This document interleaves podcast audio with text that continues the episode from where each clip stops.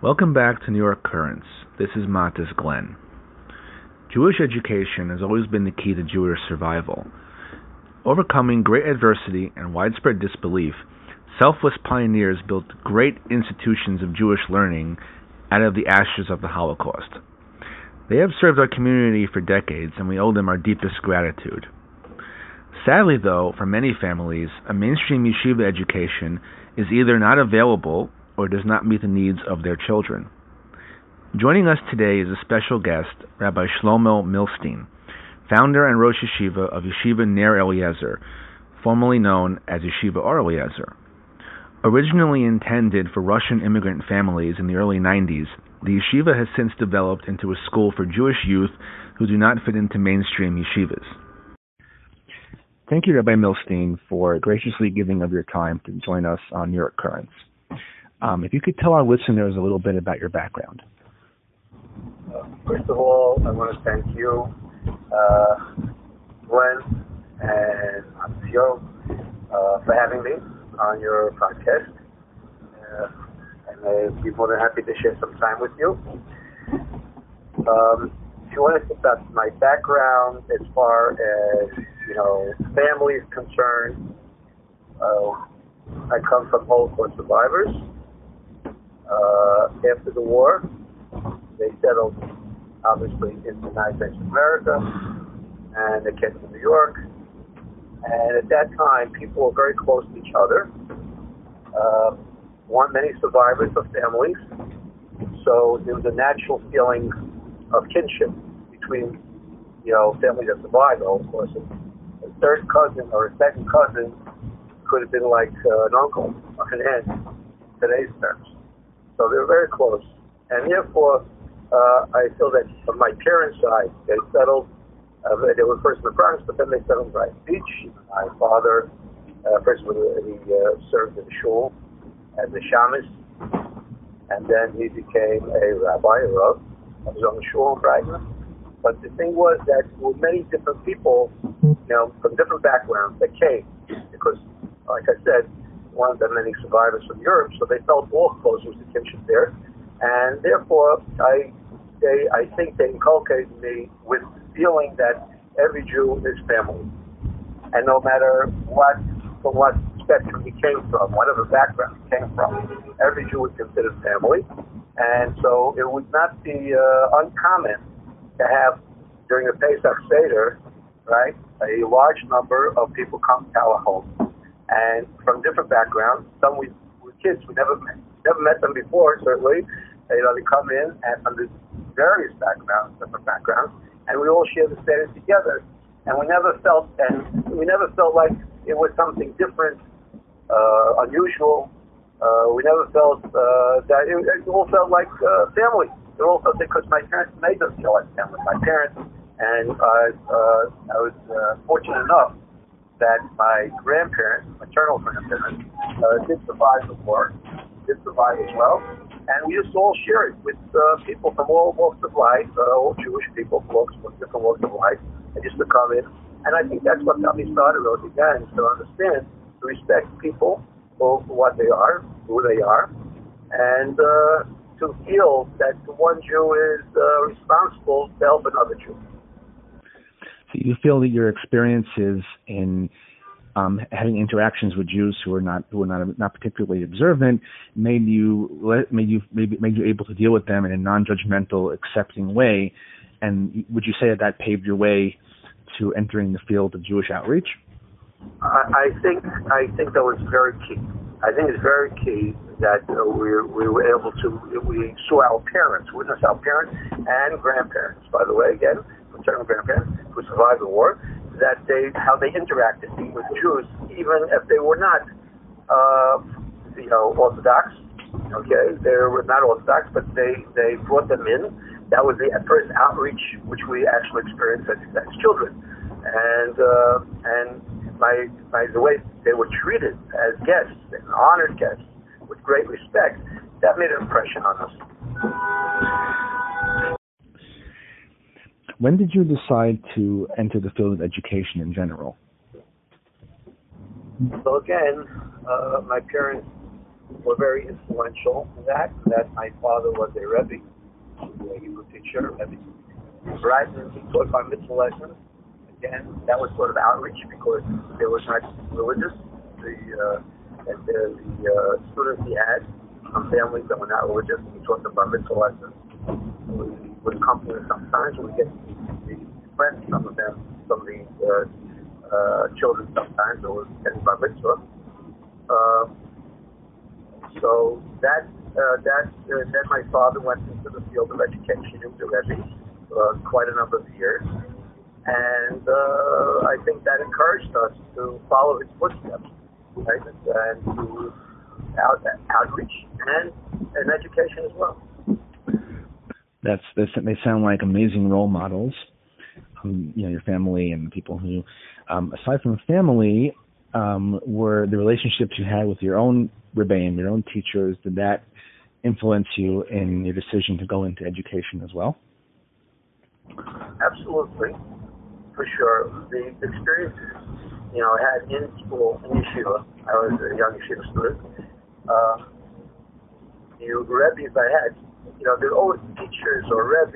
There's always, you know, you look at everyone has their methodology and how to teach and how to give over information to young children.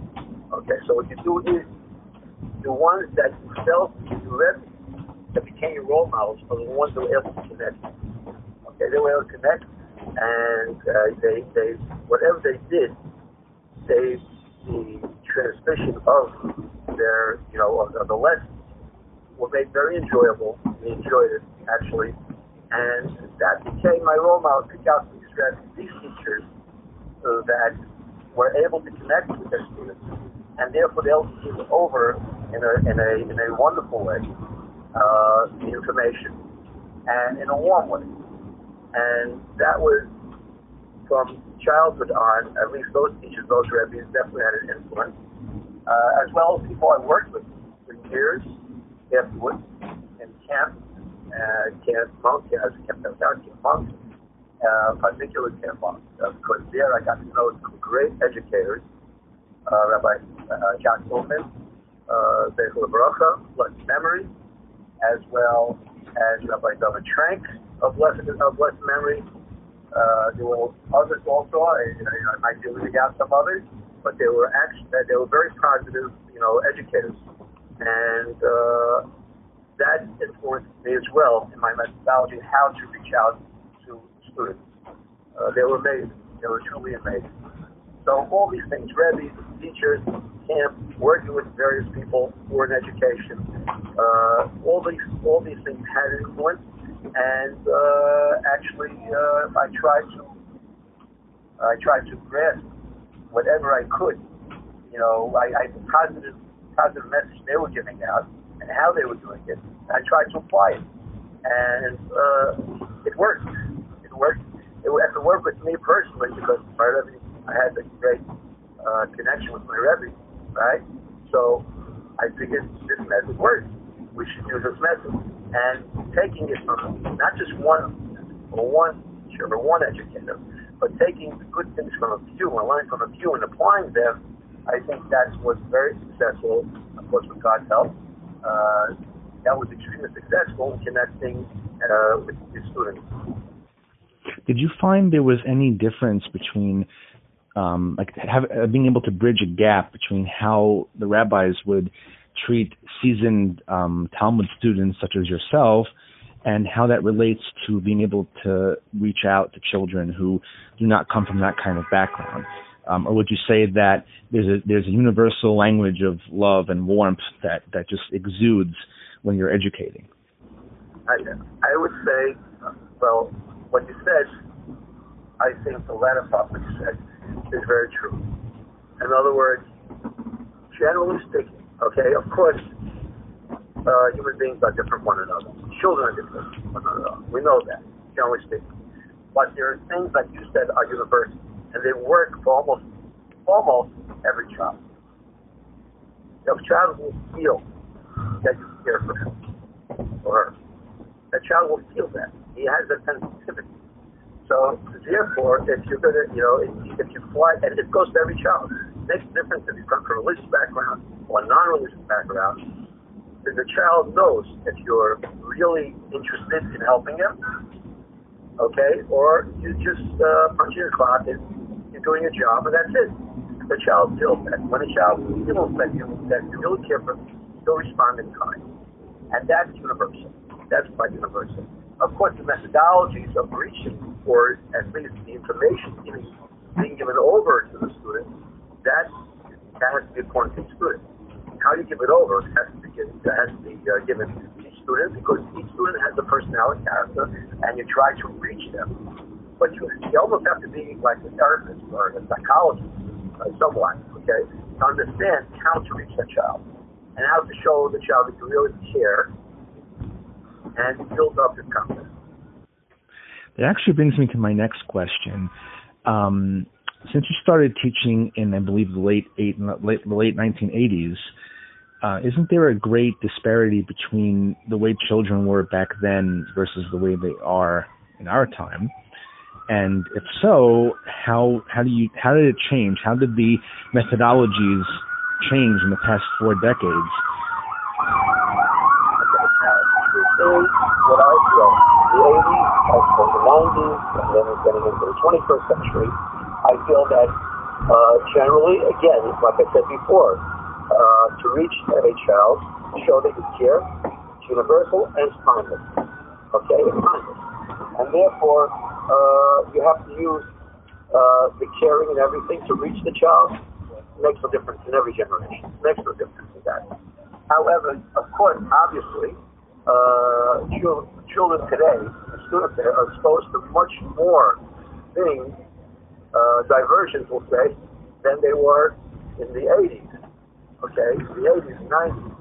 So, okay, we have to work the, you know, with the times, work in certain sense with the times, in a positive way. Has be in a positive way to reach the children, to reach the students, okay, and to try and sort of not give the impression that you are coming from the 1980s and you're teaching in 2021. Okay, you don't want to give the impression that you're old-fashioned and you're going back to what it was, and you're still using that, applying that. You you want to show that you are current, you're contemporary, you're up to date with the students that are today. Your approaches might be on a more, you know, uh, more uh, in a more technological way okay, using technology that didn't happen in the 1980s, okay, but to reach, to try and reach the students. And I think uh, that's the only difference where you, you try to show your current. You don't want to show that you're a 1980s person teaching a, and 2021 student. You want to show that you're current, and it's a balance. It's a balance because you still want to give over traditional things. That's for sure. You want to give over traditional things. Uh, but again, the way you do that, you have to understand that things change, and perhaps their span of attention might be a little shorter than was in the 1980s. Okay, so you have to work with that. But as far as generally showing a caring, that applies.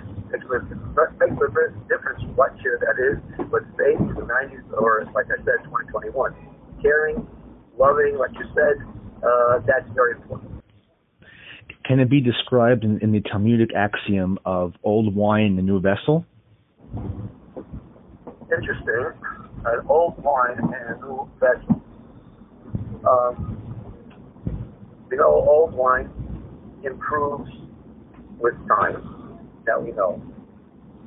Giving it over in a, in a contemporary way. Okay, giving uh, obviously when you're teaching Torah, you're, you're teaching old wine you're teaching 4,000 year old wine, right? And and you have to teach over in the way that it should be sweet and accepted, you know, accepting by the students. So, um, yeah, there's ways of getting over things of tradition, traditional things, right? Giving it over in a contemporary way, in a contemporary way that the current students should accept uh, I think that's very that important. So they know, they know that they understand that you understand them. If you understand the 1980s, you don't understand the 2020s, then you're not going to reach them. So if you understand the 1980s and you understand the 2020s, then, uh, of course, again with caring, reach them.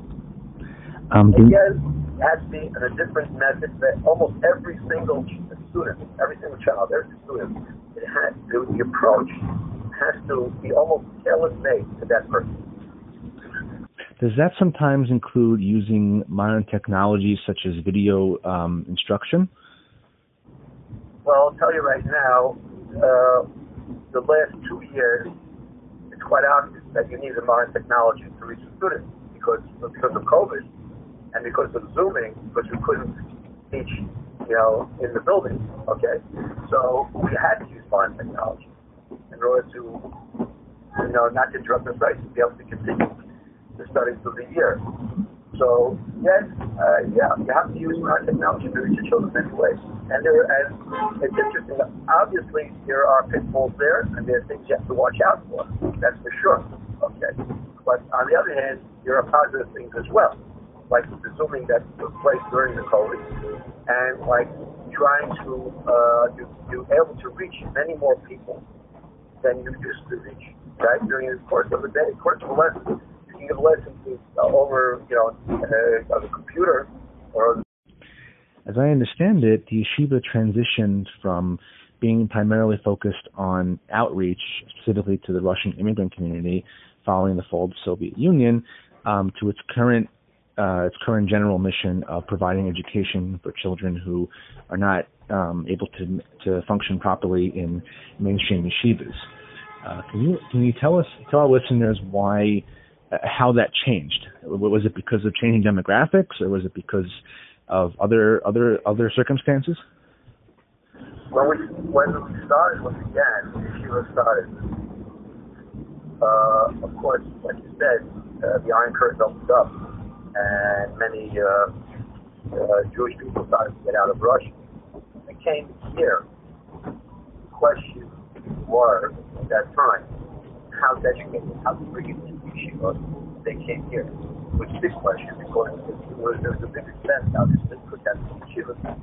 And um, could we handle it? And what was there, was there any interest in going to yeshiva at all? Okay, so those were questions at that time. Uh, there was a meeting, as far as that, I'm just recalling a story that, so, that with uh, when Yaakov Kamenetsky, the great rabbi, and they met the people met, and then before our time, before our yeshiva, okay, and people met with them, and they were talking about the Russians are coming in, young, you know, children coming in, like Russia, right, cetera, et cetera, coming in, and we have to provide yeshiva for them. And the question was room. Where are we going to put them? That was the question. Time. And uh, the academic, I recall correctly, I suggested, oh, okay, we have to build buildings, and we have to uh, expand our yeshiva so we have expand or whatever it was to to be able to facilitate uh, the Russian children that will come to yeshiva. And uh, it was uh, back and forth how to do this. And he says, well, you can have to, you know, you have to stop building this. I said, oh, okay. And what was thought of that time was that meant that current yeshivas will build for their students that they had, and they'll have room in their buildings, all the buildings for the Russians. And Yaakov, as you said, that's not what I, this is what I call. They are uh, I don't know how 100% accurate exactly what I'm saying, but this is the. And he said, no, no, no. When I say new buildings, I don't mean for uh, that exist now. I mean for the Russians that are coming in. They have to, they have to have everything up to date modern. And the reason is because, else, because they have a choice then they don't have any religious background at all. Russia, of course.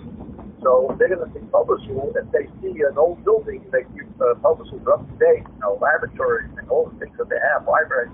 They're going to go public school. As you know, we have to be attractive for them because the buildings have to be for them. That was uh, Radak Kamenetsky's. Uh, he Godel Azar, someone was the leader of generation, come up with that idea that we have, and he understood that. He understood. Well, Yaakov Yaakov could have been also was probably from that part of the world as well originally. So he understood. He understood the cycle. He understood that they're not going to come to the whole building, you'll say, "Oh, it's yeshiva education." Yeshiva education is not going to draw the Russians. Okay, they're not going to. They're looking for secular education. but they are looking for something that looks nice, something that's acceptable to them, and you know, competing with public education. I mean, that's what they were looking for. That's why they made, uh, you know, Baragola. They have beautiful buildings, uh, etc. The schools opened up, and with all modern technology, computers, etc., etc., to draw, to the, the Russians. In. So that was the method of drawing uh, Russian Russian students to become in. Was it successful? Any if you, were educated and you were able to uh, give over religion to even one Russian student, it was successful. But they gave it over to hundreds. It worked. It actually worked. And uh, generally speaking, when our yeshiva opened up, Okay, so it, it actually opens up on the backs of another yeshiva that closed down in uh, at the beginning of the term of November. It closed that yeshiva closed down for lack of funds, whatever it was, and there was lack of funds there. They had to close down, and uh, I was teaching in that yeshiva, and I was called by a very chashuv, very important uh, rabbi from Russia. He didn't call me from Russia, from America. He had his own, he had his own yeshiva, by the way. He called me and said, if you don't do something about this, they're all going to leave the yeshiva. They all even know they're not going to yeshiva ever again because the yeshiva goes down in the year. And so, okay, I had a meeting with the staff at that time. I was just I was just teaching them with it. I didn't have anything to do with it. Specifically, didn't have anything to do with yeshiva you know, fundraise nothing. I was just everything else. And I and they were they were they agreed that they would try and continue the yeshiva. And so we let the kids know that we're going to try to continue. And most of the kids left. That's the truth. But some stayed. I can we we're able to send some parents to leave at least to the end of the year, which they did. Some left afterwards, some stayed on for the next year. And so it happened that we have our, our yeshiva was on the back of that yeshiva. It was like I decided to make my own school or something. It was I was told, asked by people to do it in order to help save these these uh, children, uh, from leaving yeshiva. And that's what happened. And that, from then on, it so it became we, we tried we got we tried to have the best teachers. We had regular bands we had the best teachers, we had uh, the math teachers, the science teachers, really, uh, know, particularly very, very good. They were from Russia, they spoke Russian. One was the headmaster of a math school in Russia, and she came in, Lukashenko. Uh, so that's how our school was born from the ashes of the other school, so. That's how our school was born. And the people, these people told me, you know, uh, why are you doing this? I, I don't know why you people asking And they said, you're not able to support the school, which was partially true. Okay. However, you know, people tell me that the school's going to close down anyway because not going to have the economics to uh, keep open. And what happened was, for 27 years later, we're still open.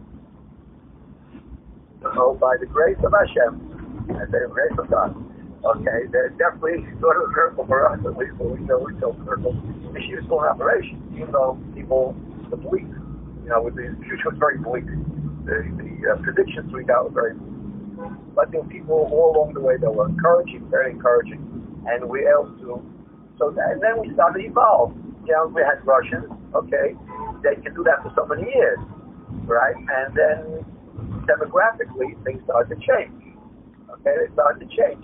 Uh, Russians were settling in uh, they were finding other schools or finding yeshivas. Some, unfortunately, some uh, didn't go to yeshivas.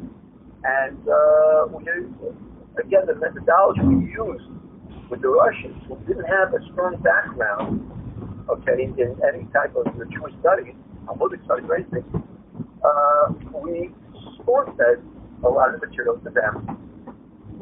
But they were very interested.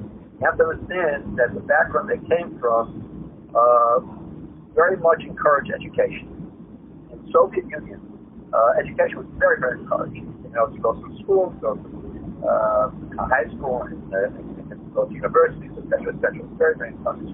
So the kids, the children were motivated, education, and teaching them. But the truth is, this is the first taste, and the first taste of learning Gemara, Talmud, okay, which in itself, which yeshiva itself is a tremendous, uh, it, it, it, it's a tremendous uh, subject for people who have an analytical mind. Okay, you know that now. Okay, they have analytical mind, and Russians do have analytical. They they love men, and so uh, it was it was eye opening to them. It was very eye opening, and some really responded nicely. I have to say, uh, I think almost that was very big. Some responded really nice. And it evolved eventually as the demographics changed, as the school itself uh, changed in certain ways. Okay, different student body, but nevertheless, the things that worked then, believe it or not, work today. Okay, motivate students. So now, okay, now that we're in a, a I, I, I like, I don't like to call kids at risk. People will call kids, I don't like because I know the kids, they're, they're, wonderful. Students are great. So, but uh, there are students that, like you said, do not fit into a mainstream yeshiva. We have 40 students or 35 in one class okay? And the Rebbe cannot give uh, appropriate attention that this student needs, okay? And they and they get lost, and they get lost as a result. And we had a student that came into the school years ago. He was turned down by many mainstream machines. He comes came from religion, and yet he was turned down. He had a problem, a little bit of problem of reading people, okay? And yeshiva felt, you know, he's going to high school. They're uh, they're, they're on a more advanced level he a. How can you do this? The truth is that, uh, of course, we took him in, took him in, and the truth is that he had a tremendous mind. You know, analytical. He was intelligent, and he loved to learn. That's the truth. I mean, it was she was family. There was, okay. And he really, really blossomed. He, he blossomed so much. Today, I, I, someone just told me recently that he's giving like a, a, a class young, he's still young, relatively young, but he's getting his class in one of the other yeshivas today. So he went from being a rejected by mainstream schools to being a teacher in his own right. Right. I don't know about teaching. I know he has a group. He has a lecture group which he gives at night. This is what someone told me. Someone recently told me that. Very recently. Yeah, I didn't know about that. Uh, you know, I just spoke to that student. He's an alumni. Uh, a few years out of out of our school. And I just wasn't recently. He didn't tell me that, but someone else told me that. And it's just wonderful to hear that, to see that. But the tragedy is that the yeshiva turned him down. And what could have happened is you can turn off somebody that way. A person becomes depressed. He doesn't have any kind. He loses self-confidence, and that kills him. Right? That really hurts him. You know, to get back his self-confidence because people, like you said, he was rejected. Uh, we have story. We have many, a few stories like that. There was what comes to mind. Another uh, one one student that came to us, and you know, he came with his parents for an interview, and it's it's a, he, he, tell, he tells his parents, "What am I doing here?" His parents, "What do you mean? You, you, you, you have me interview? This is the fifth interview. Four schools already turned me down. What am I going here for?" Think about that what effect that that has on the child? What effect does that have on psychologically? So of course we told him no with him. And he came to us graduate. Would you say that the typical at-risk behavior and um, issues involved therein is a result of being rejected by, by, by schools? Now, again, you can't paint things with a broad brush and say this is a situation for everybody who, you know, who are depressed or don't have confidence. I don't know. But there are certainly students that have been rejected, okay, and that that hurt their confidence so much that was so difficult for them. And I don't know if, those, if they could recover from it unless you give it someone gives it them back. Well, thankfully, we have schools like yours that give children a chance. Um, every Jewish child indeed deserves a chance every child in general deserves a chance. Um, before, you, you, mentioned a meeting between leading rabbinic figures uh, in terms of how to deal with the incoming Russian immigration situation. Um, w- were you in close contact with any such rabbinic figures when you started uh, the yeshiva? Okay, so uh, the truth is that, of course, when I told Rabbi Yaakov that predates that I, I wasn't involved with education at that time. I just read the uh, the story. But yes, there were a few people that actually uh, Feivel Cohen, who used to I think he went, he retired and married Israel now. But I think Feivel Cohen encouraged me, actually. And Rav, uh, Rav Tom, uh, as a matter of fact, Rav Tom uh, became very active on behalf of the yeshiva. Became very active. When he heard about the yeshiva, he was of course, we're always struggling financially. So when he heard about it, so we, we, we met in his house uh, more than once. Okay, we had a, a meeting, uh, that board of directors, that advisory board, in his house, and uh, he encouraged the yeshiva because uh, there were people that wanted to, uh, business people that yeshiva makes no financial sense.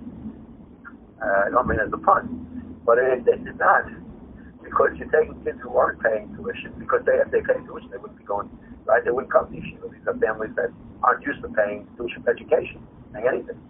So Rav Tom encouraged us actually, and he actually made phone calls for to certain people to try and get funding uh, for the yeshiva. So he was very close to yeshiva. Also, uh, Ribodo L'chaim, many, many good healthy years, which will come in it. The Rosh Yeshiva I went to a number of times. Uh, we spoke to. Uh, other other great uh, rabbis were involved, Ron Shechter from Berlin, very involved, had knows from our because we used to go there twice a week to learn. And uh, Rabbi Foyer, Baruch Chaim Foyer, who was uh, Rabbi Muncie, to Eretz Yisrael, now he's back with Lakewood now. So he was very influential in the yeshiva. I used to go to him and discuss things with, with Rabbi Foyer as well used to have Shabbaton, used to take the for monthly, and his shul was hosting Shabbaton. And he became very close to Shiva. He loved the Shiva. So, yes, there was uh, uh, quite a few physical figures that got involved um, looking forward, what do you think the direction Yeshiva is going in right now? Great question. Right now,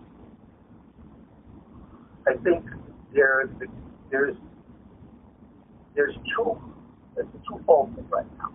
And you know, I we started recently, and as you know, we started to try to organize the alumni of the school. We know that over the 27 years of the yeshiva, we figured between four to five hundred students went to the yeshiva at one time or another. That's a lot of alumni. And you know, it's interesting when you start to speak to alumni, some of the, it's interesting that they look back at their years in yeshiva as the most joyful and happy years that they had. You know, as being brought up, I guess, when we got married, of course, whatever it is. And they look back at it, and, and with such fondness. And I want to develop that part to be able to develop programs for some of the alumni who will be interested would still like to be taught, you know, of the of the Torah studies of the yeshiva. Would enjoy that, okay, getting that over, and then again looking into uh, you know the future for students as far as students are concerned. We are there for students uh, that are having a hard time making yeshiva. Students that are interested, you know, would like to have a Jewish education, but they can't afford it right? And soon as someone that their parents like to, to leave public school, to leave uh, public education, which has become very distant from religion, as we know, because of the separation of church and state. So we know that uh, you're not going to get much of a religious education in any public school. That's uh, impossible. So we want to cater to those those children, those families. So we feel that's very important. We feel also it's important Second, we have done the test, we developed a uh, very solid connection to not just the students, but the family of the students, the parents of students. I find that sometimes they can use help, you know, to work together with them. I think that's important because then you look at the whole picture. Sometimes, if you take just the students themselves, right, and you try to bring them closer to Torah studies, more traditional life, and you don't have the parents with you. So it's a big challenge. It's a big challenge.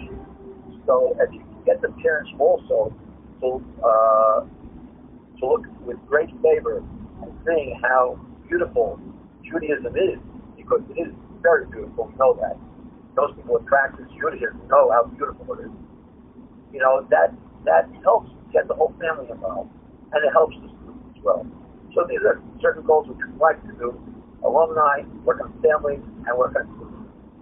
Uh, and hopefully, with God's help, we hope that uh, uh, we hope you know we'll accomplish it. Working together again, working with alumni also. Alumni very much want very much to be part of the ongoing school that we have now. Yes, I, I can personally attest to um, to your ability to impart Judaism to entire families um, because you're very close to my family and and myself uh, for old for many ever, ever since I've been a student of yours, and my entire family, including my then 80 year old grandfather, became observant um, almost entirely because of of your influence. So I think that speaks volumes as to your enthusiasm, your ability, and your passion to spread Judaism to anyone. As you remember, I was a I was not a very easy kid to deal with either. So, one thing you had in your favor, intelligence. Okay, and that helps a lot when you're learning about Judaism and you learn in, in depth, more in depth. That appeals to people like you who have you know who have intelligence, who you know they want to come, they want to learn, they want to know why. They mavaksha emet, they look for the truth, and they seriously look for the truth.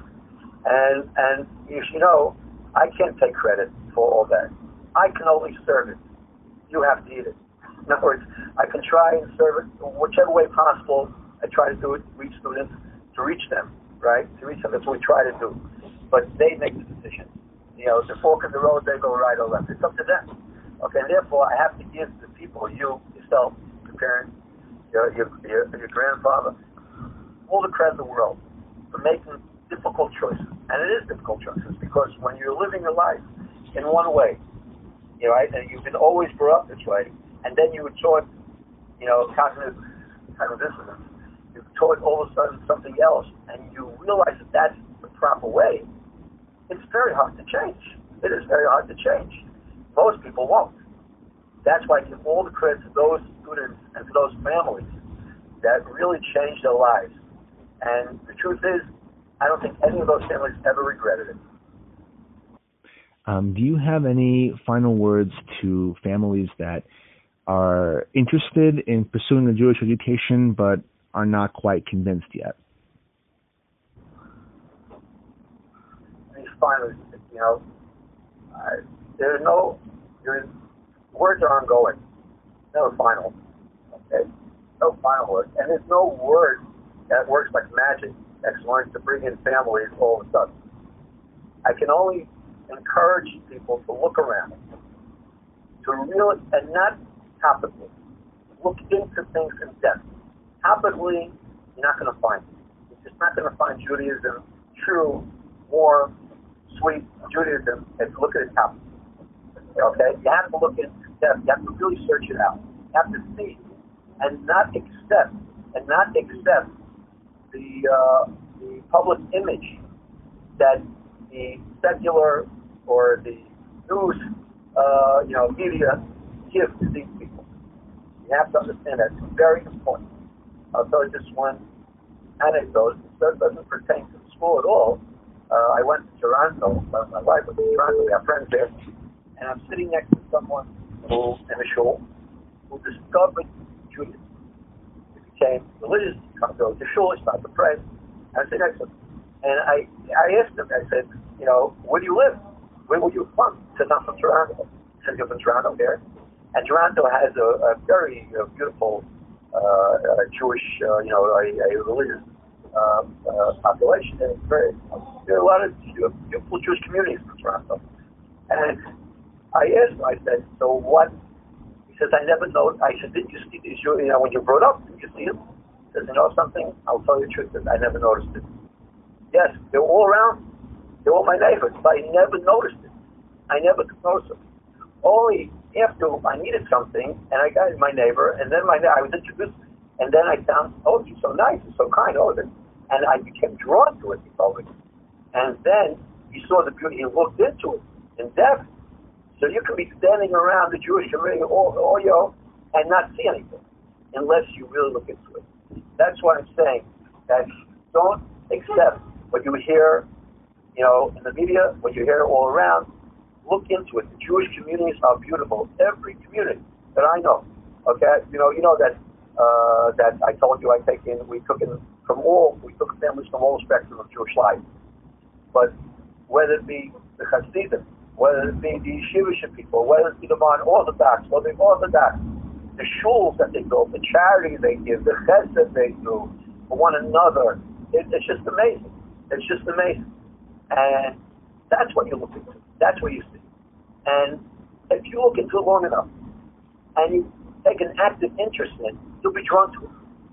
And it'll change your life in the most wonderful way. In the most wonderful way. Yes, it's really sad that the main that the non-Jewish media and even even the Jewish media that's not religious uh, seems to enjoy painting the religious community in an extremely negative light.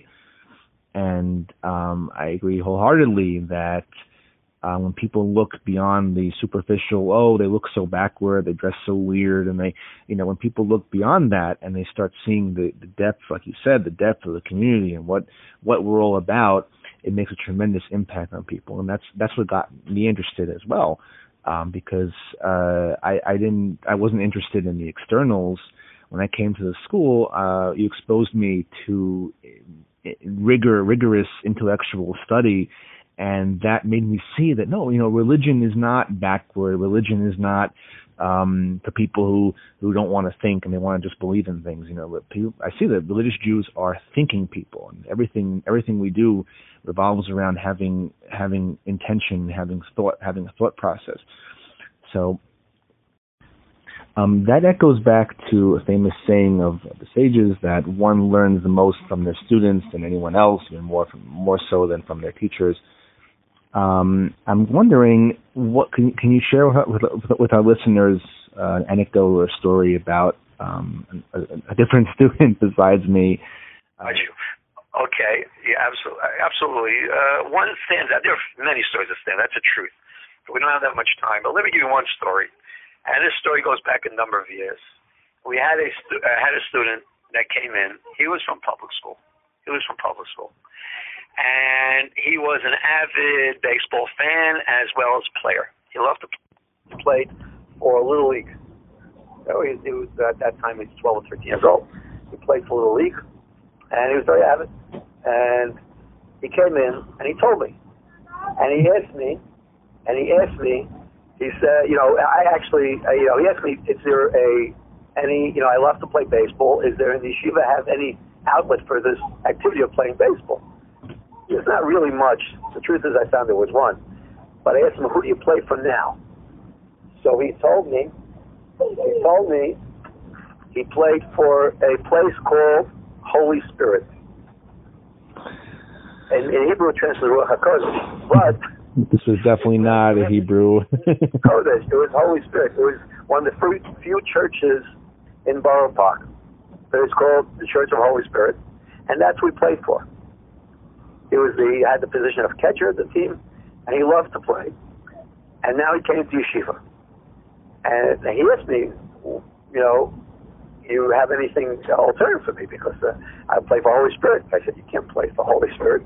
I, I, you know, it's a church. I play for a church? You're Jewish. I can play for a church? So he said, you know, but I love to play. So I have to give Young Israel a lot of credit for it because Young Israel did have a league. Young Israel Young Israel did have a league, and they had a hardball league. And what I do is I call them and I ask if they would accept him, uh, you know, as part as a team. And they said, oh, you know, I told them the circumstances. They said, okay, for sure, and they accepted him. And I would I drive him actually Friday, the long Fridays, summer Fridays, you know, when they got as as the Fridays got longer, days got longer, so practice in Queens and I drop off. Now he was, you know, talking about the Schul's teams. they're not professional teams, these shul teams. But he was like a, a semi-professional almost. You might call him that. A 13-year-old, very strong, and he was very good. You know, the kids weren't used to him, and when they when he got up, they hit. Okay, I didn't stay for too long for practice. He got his mother picked him up to take him home, and he hit the ball way over, very far over there. They couldn't years later, I think it was two or three years, okay, he came to Yeshiva. I have to say today, okay, today he's married. He's from. He learned in one the yeshivas in Eretz Yisrael for a year or two. And amazing, amazing story, amazing turnaround story. What can I tell you? But the little thing was, the anecdote is, and the anecdote is, is that uh, I met the coach of that team. I met the coach of that team uh, like two or three years later. Uh, my son was going to Israel. I was at the airport, Newark Airport. I remember, like today, the coach came. The coach came to me. He says, uh, he introduced himself as I was the coach of that team that you brought this boy there. I want to thank you. I want to thank you so much for bringing him. I said, I said, why? He says, we went on to win the championship of that year because of this kid, because he was able to hit the ball out of the park. Uh, it was great. You know, we got throw but this, this he's not a kid anymore. He's a young man. This young man is a Shomer Torah mitzvahs today. He learned. He's called Itim. Amazing story. So that, that goes back to the idea of having to reach children on their level. Because if right. you if you would have imposed um, standards of why do you want to play baseball for, who needs it, it probably right. wouldn't it probably wouldn't have worked. Exactly. Exactly. You have to appreciate what they want and what will attract them. You work in those parameters. You work with them. And Baruch Hashem, it worked. It worked. Uh, that's okay. That's the anecdote that comes to mind. But there are many others. That's the truth. Uh, besides yourself, there are many, many others that really that uh, that came into the school and we were worried about them. I have to give someone. Uh, okay, I feel bad because I admitted and I, uh, it wouldn't be right. Uh, is Sharon Hagler did so much for the school. She was the principal for 18 years, and she really raised the confidence of the students. Students that we felt that when they came in, we thought, ah, what's going to be with them? You know, uh, they come from a background, but they went on. Certain kids went on to learn in Israel. Certain went to college. We have uh, professors. We have lawyers. We have doctors. We have, we have all professions that came from our school. And I have to give her credit. Allah She, uh, she, she was the one that really uh, established the level of school. Yeah, I can also personally attest to Mrs. Hagler's um, abilities because my mother was convinced uh, to put me in the yeshiva because she felt I would be taken care of by a motherly figure um, as Mrs. Hagler was in the school. Right. She was very, she made, made my mother feel very comfortable. My parents weren't used to the idea of a, a gender separated, you know, small school and having someone who uh, was of her of her background as being a Harvard graduate definitely helped in in my parents' decision to put me in yeshiva. Right, and that's that's how you reach certain certain people, certain families. That's how you reach, and she was able to reach out that way and uh, you know she gets a lot of credit. She gets a lot of credit for the uh, character of the school. This is David Glenn, producer of New York Currents.